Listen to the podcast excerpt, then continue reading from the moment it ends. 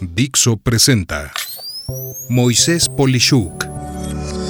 Dixo is back.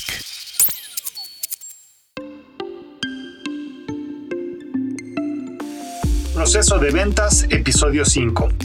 El cierre de la venta.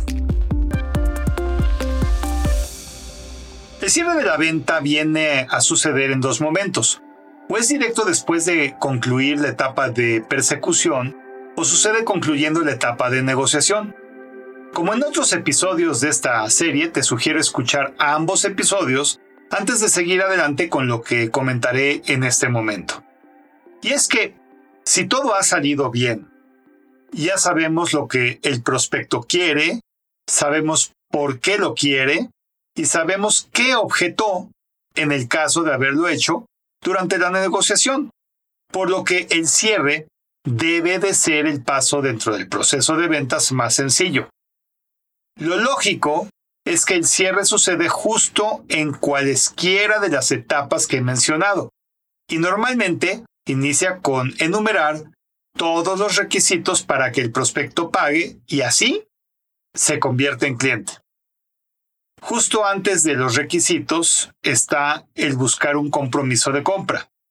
Esto a manera de indicar puntos como revisar lo que se desea comprar, asegurar que se entienden los precios y lo que paga cada uno, especificar las condiciones de pago y entrega, indicar las fechas clave para pagos, inicios de los trabajos, entregas, etc. Y por su parte, para pagar, habrá varios requisitos que comento a continuación. 1. El contrato de compraventa. Fíjate que casi nunca se tiene este documento que especifica claramente en qué consiste lo que se va a adquirir y bajo qué condiciones, así como todo lo que es necesario hacer para adquirirlo, como pagar, emitir una factura, indicar las condiciones del comprador y del vendedor, entre otros puntos. Cuando no se hace un contrato, se está dejando a la interpretación los entregables del servicio o las características del producto.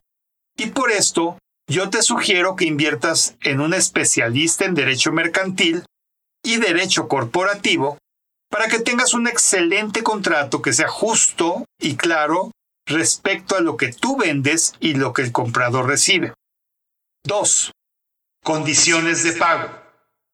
Vienen en el contrato, pero es importante establecerlas para que no haya dudas. Entre otros puntos, consisten en el valor de lo adquirido, cuándo se debe de pagar, en dónde se debe de pagar o a quién, y qué pasa si no se paga a tiempo o de forma completa así como lo relacionado a las devoluciones en caso de ser estas posibles y mencionadas en el contrato de compra-venta. 3. Datos bancarios. Se nos olvida muchas veces entregarlos, por lo que un documento claro con las instrucciones de pago es ideal que sea parte de lo que se está entregando. 4. Datos fiscales. Es importante validar que todo esté claro para hacer el proceso de facturación, desde los datos para emitir una factura sin errores hasta lo adecuado para tener el soporte de quien compra. Todo esto entre los puntos más importantes. Fíjate que en la vida real he visto cómo en todos estos puntos las personas que venden no están preparadas o no tienen el contrato personalizado para el prospecto de forma anticipada, o simplemente le cambiaron los datos generales sin personalizarlo, o no tienen los datos fiscales o bancarios correctos, en fin, fallan en algunos de estos puntos y eso te hace ver en palabras amables como una persona desordenada. Y en el peor caso, darás miedo y por ello se puede caer una operación de compra. Todo lo anterior es muy sencillo y puedes tenerlo preparado con anticipación, sin excusas.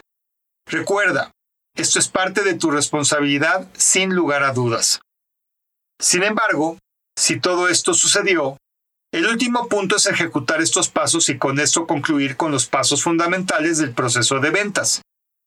Como puedes apreciar, El cierre es simplemente una serie de pasos, dado que todos los pasos anteriores se cumplieron adecuadamente. Simplemente no hay ni sorpresas ni cambios y por eso precisamente hay un proceso de ventas. Y podríamos pensar que esto es todo y aquí acabamos con este fascinante proceso. Pero no. Justamente el cierre de una venta puede representar el inicio de una nueva oportunidad y por ello, el siguiente y último episodio, estaremos hablando de diversas acciones estratégicas postventa que te permitirán incrementar tus ventas. Soy Moisés Polishuk y agradezco que me hayas escuchado. Hasta la próxima. Dixo is back.